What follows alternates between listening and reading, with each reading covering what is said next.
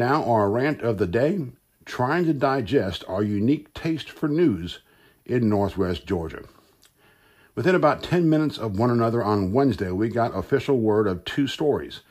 In Adairsville, a flooring company announced plans for its first U.S. based campus, 238 more jobs, $26 million more investment in the Adairsville area. Second major announcement up there, like we said, in just over a month. Then down the road in Cartersville, Chicken Salad Chick confirmed plans to open a restaurant in a site that was once home to Wendy's and later Chicken World. That should be done by uh, make it springtime 2020. So, which story do you think drew the most eyes, the most reaction, the most social media interaction? You guessed it, Chicken Salad Chick's plans to open this spring across from Cartersville's Target.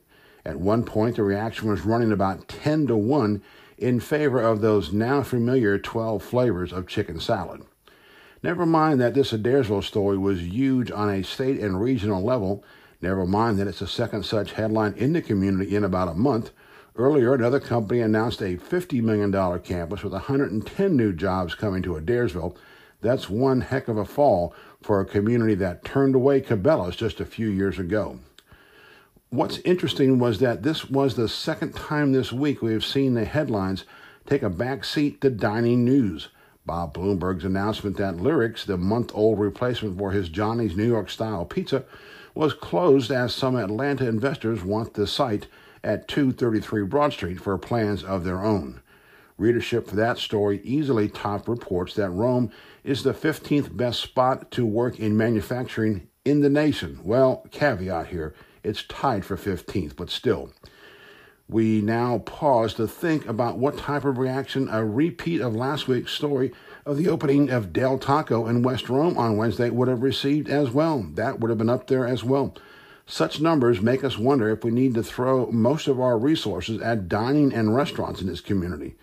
And just wait until next summer and fall when Panda Express, Texas Roadhouse, Chipotle, and a few others open up at the site over in East Bend. There are several players yet to be named there. We might need to do a separate website and accompanying social media just to keep track of it all. That's on top of what will be an incredible election year, starting with the May primaries. Maybe we should skip that ballot and do our own ballot, asking folks to vote on their favorite new restaurant, and maybe a side ballot asking them to pick their long standing favorites in town as well. Please understand we're not complaining about the restaurant reaction. We prefer these stories to the blood and guts, which usually bring the most traffic to any website, any news media, small town or major city. Our top stories over the years have been those based on tragedy, and we're not proud to report that. So, yes, more restaurant news is fine with us.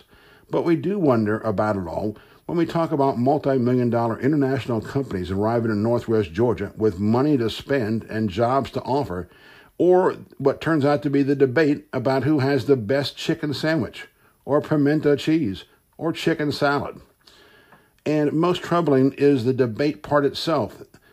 There is no debate when it comes to the chicken sandwich. Chick fil A wins hands down. If you want to argue about that, our response is fine with us. It would be our pleasure. This is John Druckenmiller at hometownheadlines.com, thanking you for joining us today. Continuing news updates on the website, hometownheadlines.com. As always, we open, we close with the stylish works of Harry Musselwhite himself with Funky Druck.